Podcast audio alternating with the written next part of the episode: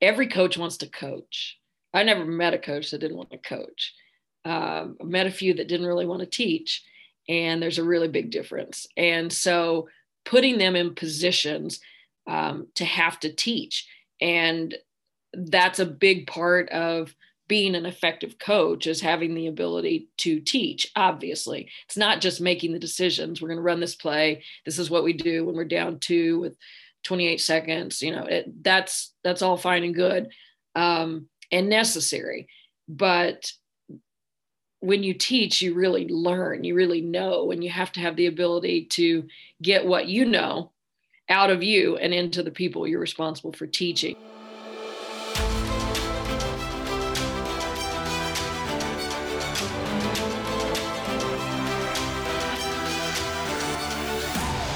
Welcome to the Coaches Club podcast, powered by Transform Sport, where we believe great coaches transform lives, athletes deserve great coaches, and coaches deserve great training.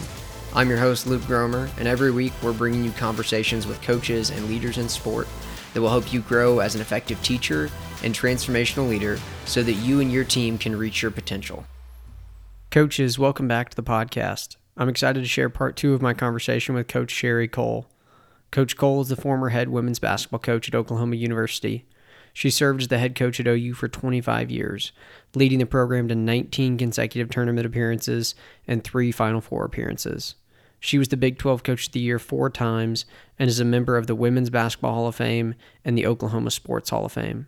She also served as an assistant coach in 2001 and a head coach for USA Basketball in 2013 at the World University Games, where she led Team USA to a gold medal. In our conversation today, we talk about leading your coaching staff, teaching pain points for coaches, using a games based approach, helping athletes embrace mistakes, and more. If you enjoyed the episode and want to get a copy of the podcast notes, go to coachesclubpod.com, drop your email in the form, and get the notes from this episode or any episode. I'm about to run another cohort for coaches beginning November 3rd.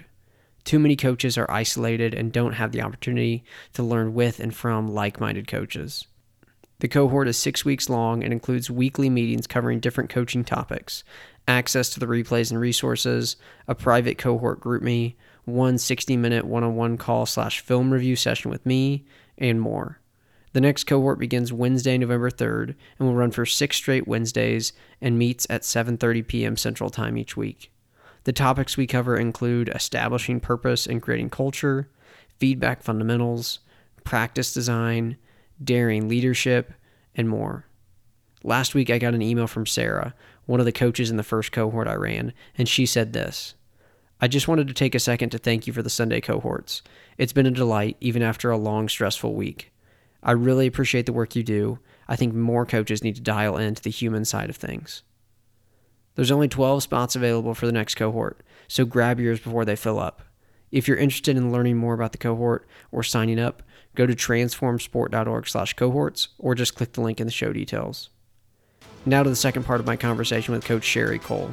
Enjoy the episode.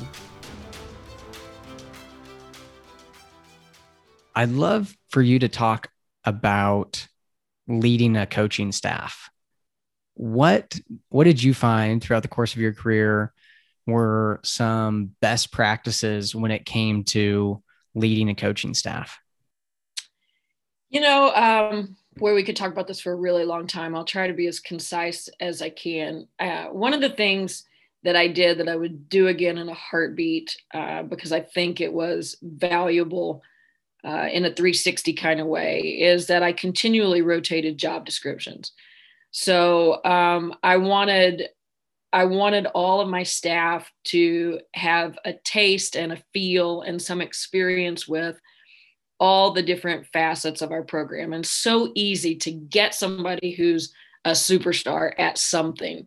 Let's say you've got a coach on your staff who was a great post player themselves and so you want them to coach your posts and um, they're not really great with organizational things. So you you keep the the the team calendar in somebody else's hands. And and so you you put them in this lane where you know their strengths are and where you know they can be really successful. And if you're not careful you can leave them there and they become very one dimensional does it serve you? Perhaps. Uh, is it easier for you to let the the staff member who's really good at organizing take all the the messy chaotic schedules and put it all together. Yeah. Is it harder for you to give it to that coach that's maybe not their expertise? Yeah it is. But that's how that coach grows. And i think the um, maybe illuminating factor of that for me was that you as people learned new skill sets as they they developed whether it be on the court teaching prowess or um, abilities in the office from a business side.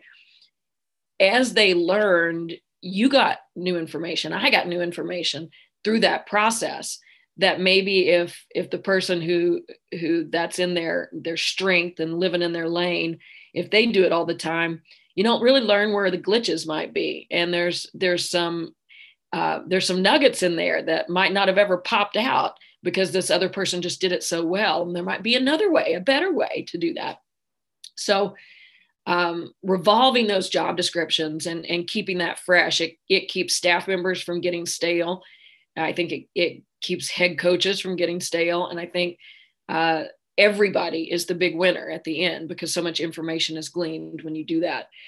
I also felt like it was a really uh, big part of my responsibility to develop my staff and my coaches uh, as as professionals and as people. So personal growth was a big part of what we did, whether it be um, going through a book together and having weekly um, um, conversations about a particular chapter or a particular concept, or uh, each staff member reading their own book, and their own area of interested growth um, and then me going through that with them and our and our weekly or biweekly meetings um, lots of things like that that have to do with areas that people that you are responsible for uh, voice a desire to improve in and uh, that ownership piece of that is very very important as well so i think it's um, it's a lot of things. One thing I want to add in there is I also think it's important to make your coaches teach. And um, every coach wants to coach. I never met a coach that didn't want to coach. Um, I met a few that didn't really want to teach. And there's a really big difference. And so putting them in positions um, to have to teach. And that's a big part of being an effective coach is having the ability to teach obviously it's not just making the decisions we're going to run this play this is what we do when we're down two with 28 seconds you know it, that's that's all fine and good um, and necessary. But when you teach you really learn you really know and you have to have the ability to get what you know out of you and into the people you're responsible for teaching. And uh, a lot of young coaches are either nervous about that or um, feel unsure uh, about you know and, and why wouldn't they? You, the first time you taught in your classroom you probably walked in and thought i don't even know if i know enough to teach these kids what they need to know. I was an english teacher. I remember thinking there's so many books i haven't read.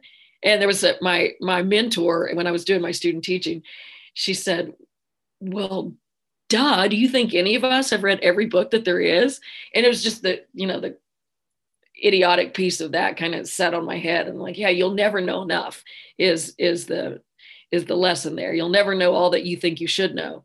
And so part of the magic of being able to teach is not knowing and admitting that to your students and the two of you figuring it out together. That's part of the magic. And so young coaches sometimes that's uncomfortable and they don't want to be in that situation.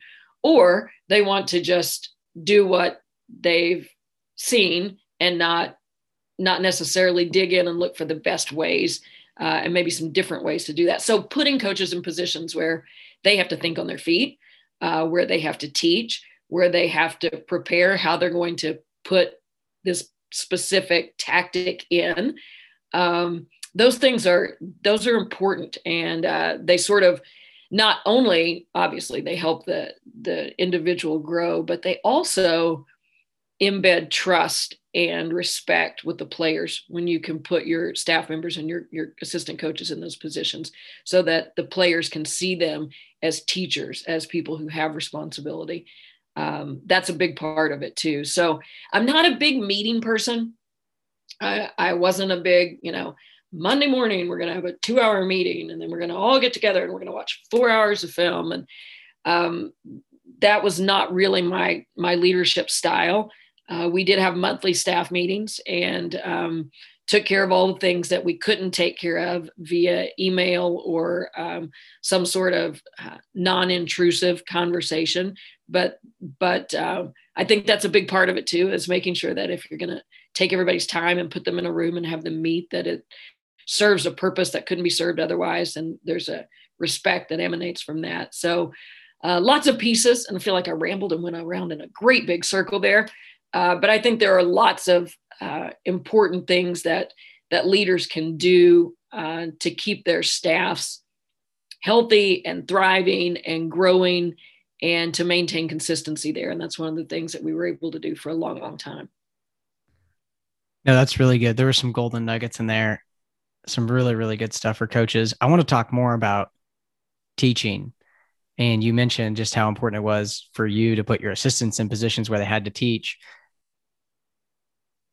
where where did you see where were the usual pain points for coaches when it comes to teaching? What did they usually struggle with? And then how did you help them address it?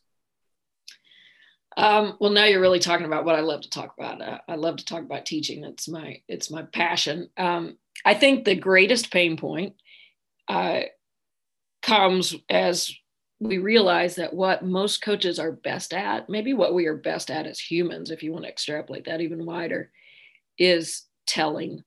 I'm telling you right now, coaches are amazing tellers. And I could tell what the best of them. Put your left hand here, put your right foot there, your left toe goes in the instep of your right. Tell, tell, tell, tell, do, do exactly what I say. Um, it's not the best way to teach. The best way to teach is to inquire and let players build those ruts in their mind, uh, the myelin sheath that gets them from where they are to where they want to be. They figure out when they are a, a willing partner in finding the solutions. Um, not only do they not forget them, but they also learn on another level. And so, uh, teaching coaches how to uh, not tell, um, but how to ask and get the answers and get the knowledge and get the learning that they want from their players. Uh, that's one for sure. Um, another pain point, I think, is um, the element of context. And I could talk about this for our entire hour.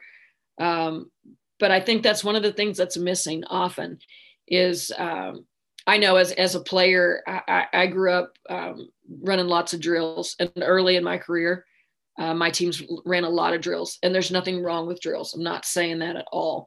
There are so many good things that come from drills. You you learn how to compete. You have uh, uh, rungs of the ladder that you're reaching for. Can we get this many in this amount of time? And how do we win this little game? And they're microcosms of competition that teach you all the important things about teamwork and how to win together and blah blah. I could go on forever about that.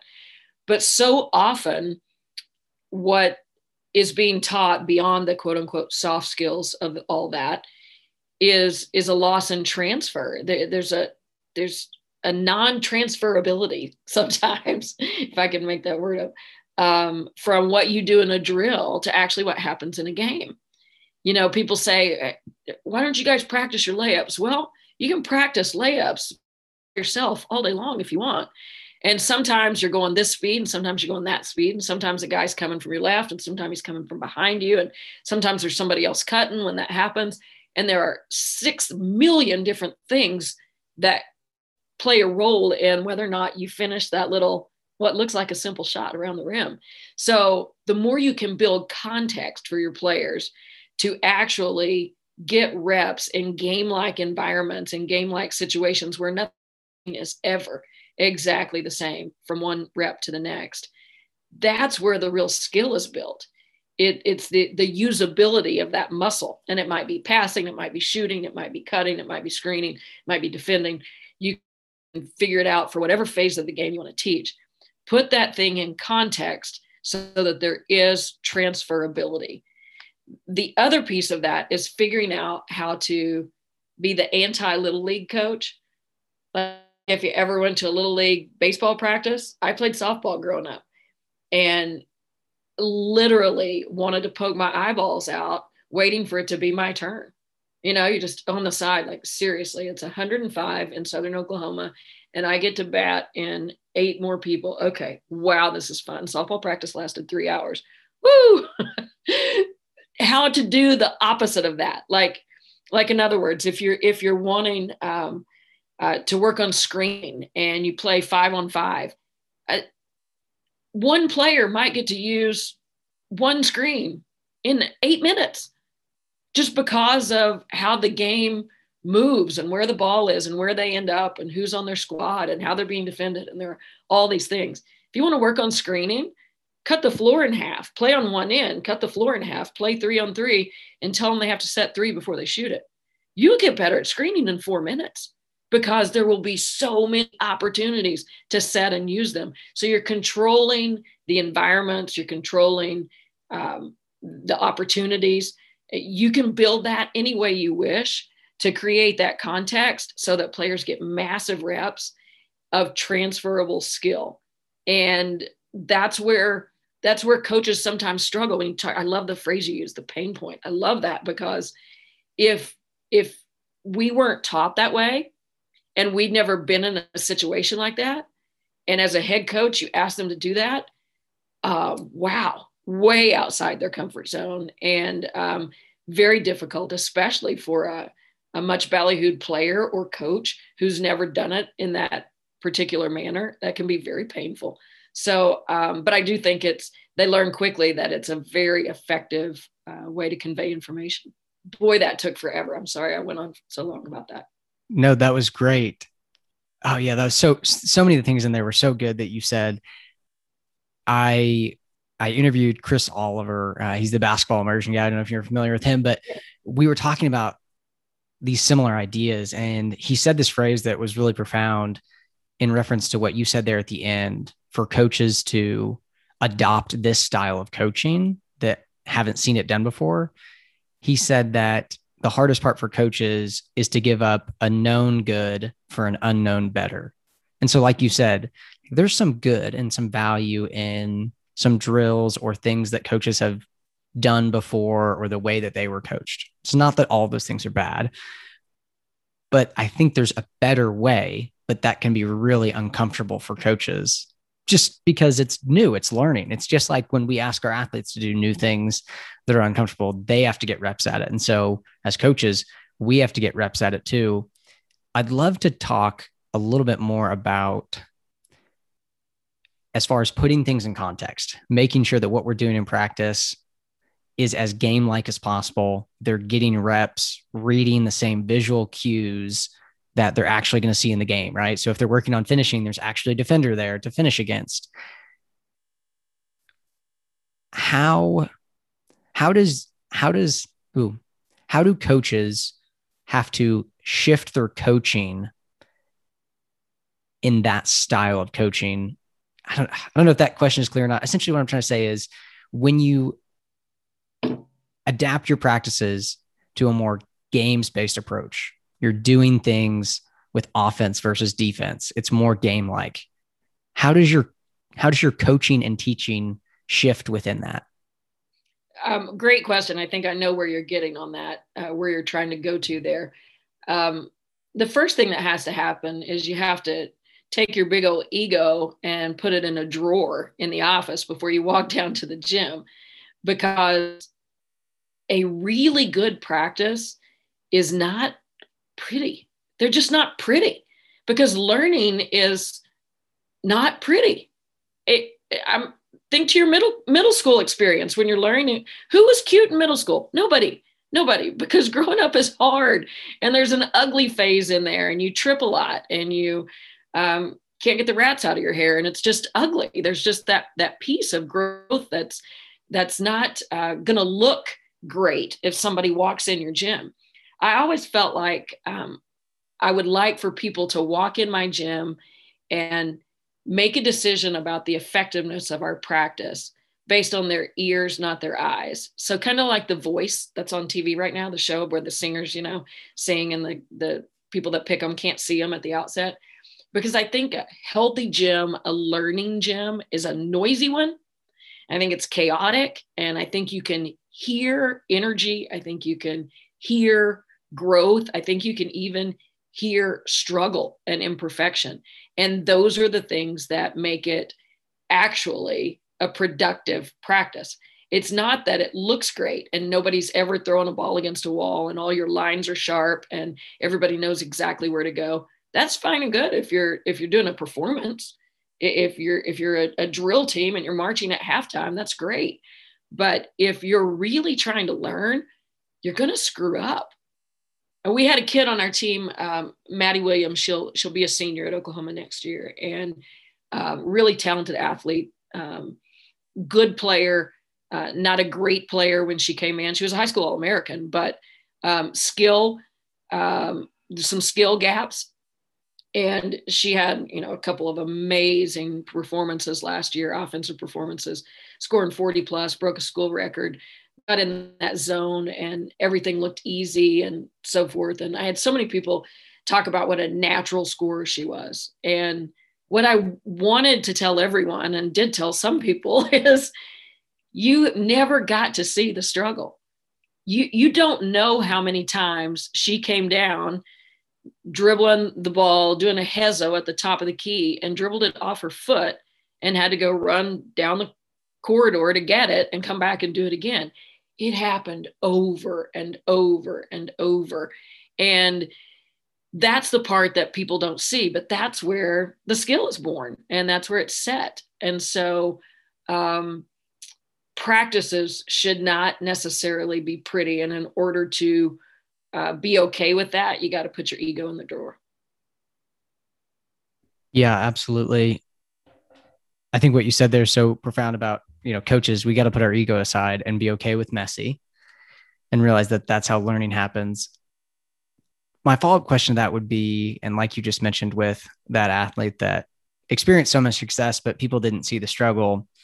And I think that's hard for our athletes a lot of the times to embrace messy learning that's full of mistakes, especially in a sports context where they're judged on their performance and their outcome so often. And so my question is how how did you help athletes adopt a mindset, a growth mindset, really, that saw mistakes as learning opportunities and really good things? Well, first of all, they have to learn to respect failure. It has to be something that um, they value and are proud of because it shows that they've stretched beyond their comfort zone. You can do that in a lot of soft ways. We had a, a large mural outside of our office area that uh, had a quote about um, failing, giving you an opportunity to succeed even further. Uh, we had things in the locker room. So there was always failure was not a bad word. It wasn't a thing that, you know, you were embarrassed about or you had to, to whisper or hang your head about. It was something to actually be proud of because it showed that you were stretching yourself. And I think there are all kinds of little tricks for that. Um, we tried to make it uh, something that was uh, that there's some levity to uh, because it can feel so heavy and and and so magnanimous. Like uh, I, if, if a player was having trouble jumping to the ball defensively, which is a thing many kids struggle with. You know, you want to just be attached to your guy. It doesn't matter what level you play at. Fifth graders, uh, college players, nobody really naturally likes to or wants to uh, jump to the ball religiously. If you've got a kid that's really struggling with that and you see it happen, maybe you're doing a little uh, half court work and you see her really jump to the ball and cut off the path of the cutter we might just stop it blow the whistle stop it grab some tape put it on the floor mark a big x this is the spot where Susie learned to jump to the ball. And then everybody runs around the gym and high fives. And there's that moment of practice, get a water break. And everybody goes, whatever. And then you go right back to your practice plan. So it, it's it's making sure that they know that that it's okay to struggle with something and that there's a process to getting good at anything. And it's all right to watch for them to see you struggle too. As coaches, we think we have to be so perfect and we have to have all the answers all the time. And um, my thing was if sometimes if I was teaching a, um, a, a particular point and I couldn't get the words out of my mouth right, or let's say I just told them the wrong way uh, to score it. Or a better example, because I did this a lot, is we might be playing three on three, half the floor, and uh, we might be scoring for a particular thing like um, uh, a, a, screen successfully used, and I would forget to to yell over to the score table that that was one because the ball didn't go in the basket. That's part of it. And if I recognize that I did that, or somebody pointed it out to me, would just stop the drill immediately, just fall down and do five push-ups and say, "Come on, coach," and then jump back up and just showing that it's that I do it too. It's not just players that mess up; coaches do that too.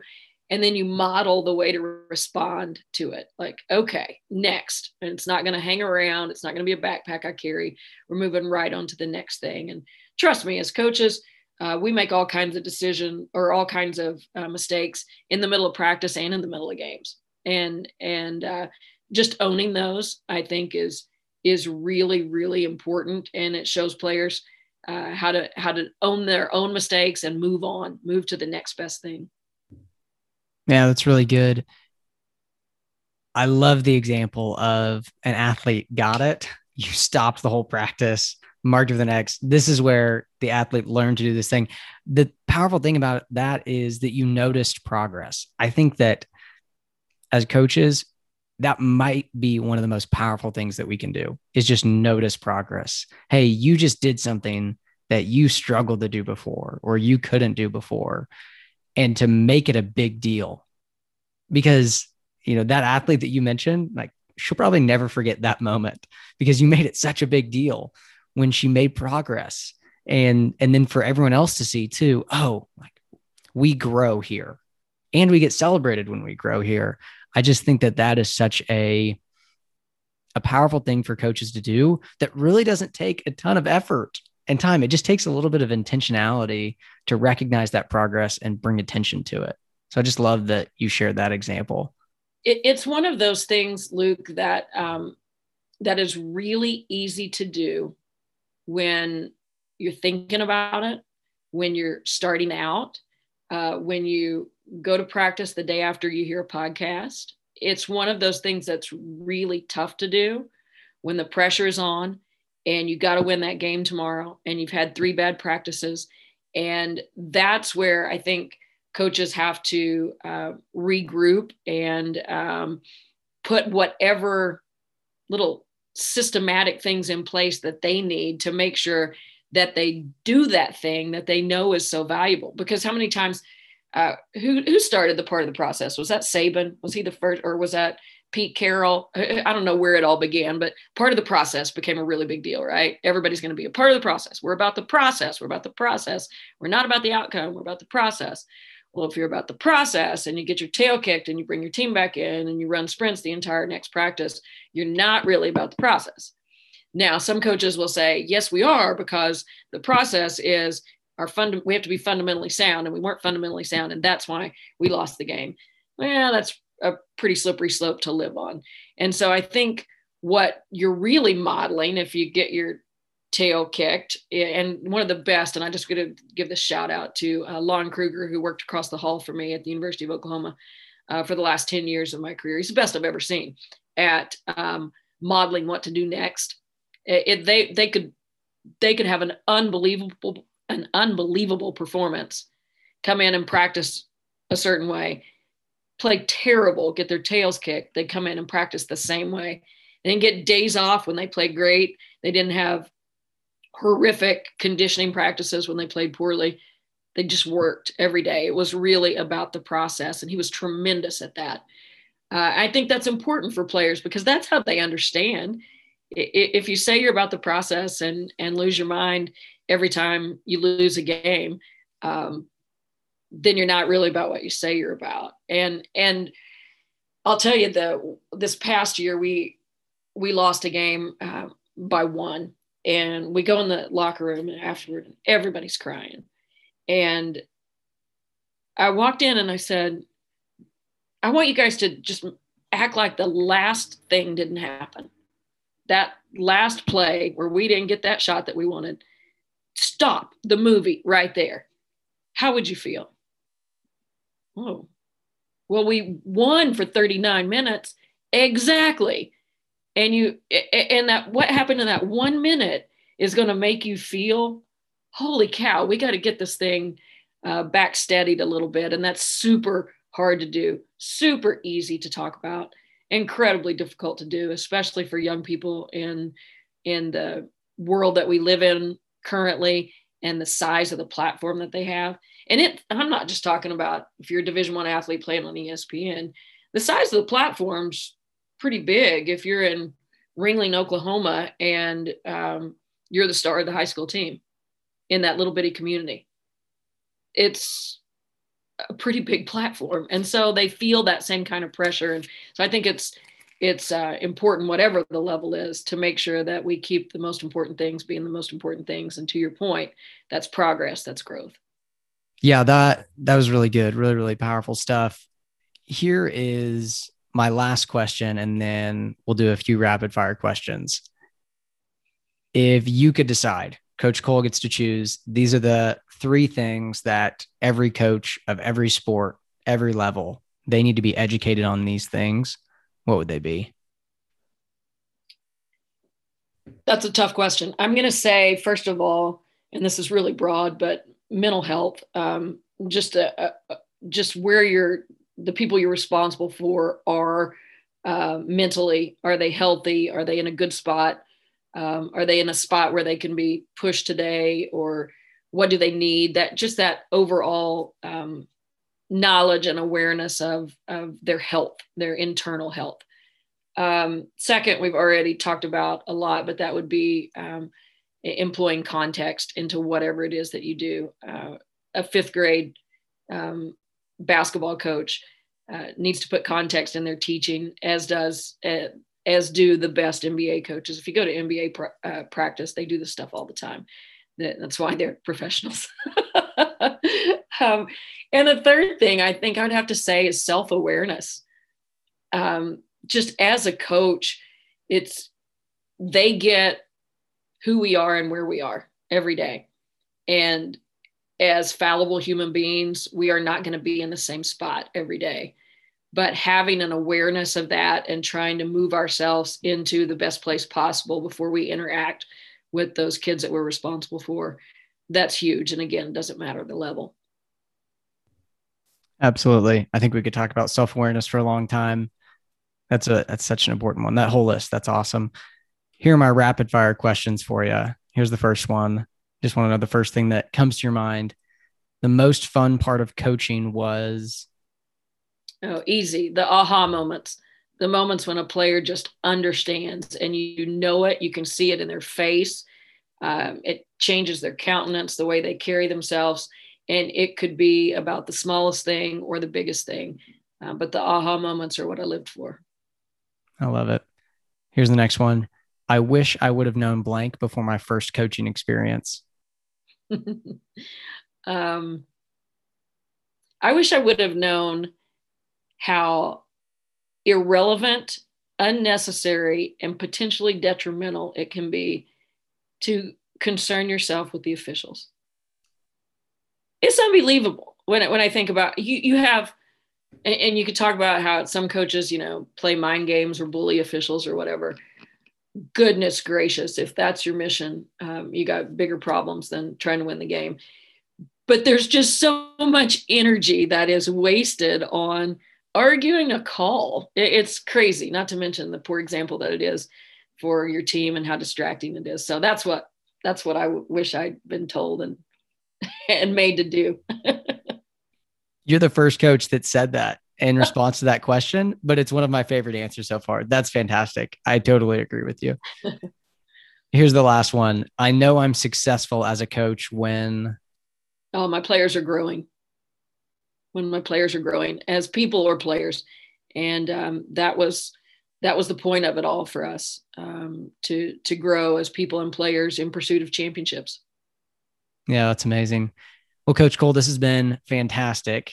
I know coaches are going to find it really valuable. But before we hop off, why don't you just take a minute, share with people where they can connect with you or learn more about you and the work you're doing now? Well, um, in retirement, which I'm absolutely loving, um, I'm spending a lot of time with my brand new grandbaby, which is just fabulous beyond expl- explanation. Um, I am writing and speaking and doing some consulting. You can go to sherricoale.com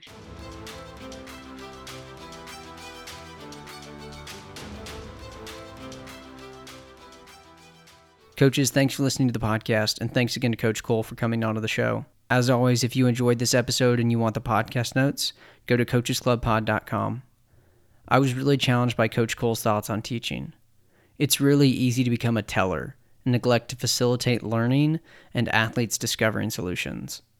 And here are two really actionable takeaways for you from this conversation on teaching. First, make sure you're including context in your practices. That means offense and defense, the way our sports are played. Second, as Coach Coale said, be the anti Little League coach. Too many practices have copious amounts of wasted time. If your athletes are standing in long lines, you need to change how you're running your practices. They're just not getting better standing in those long lines.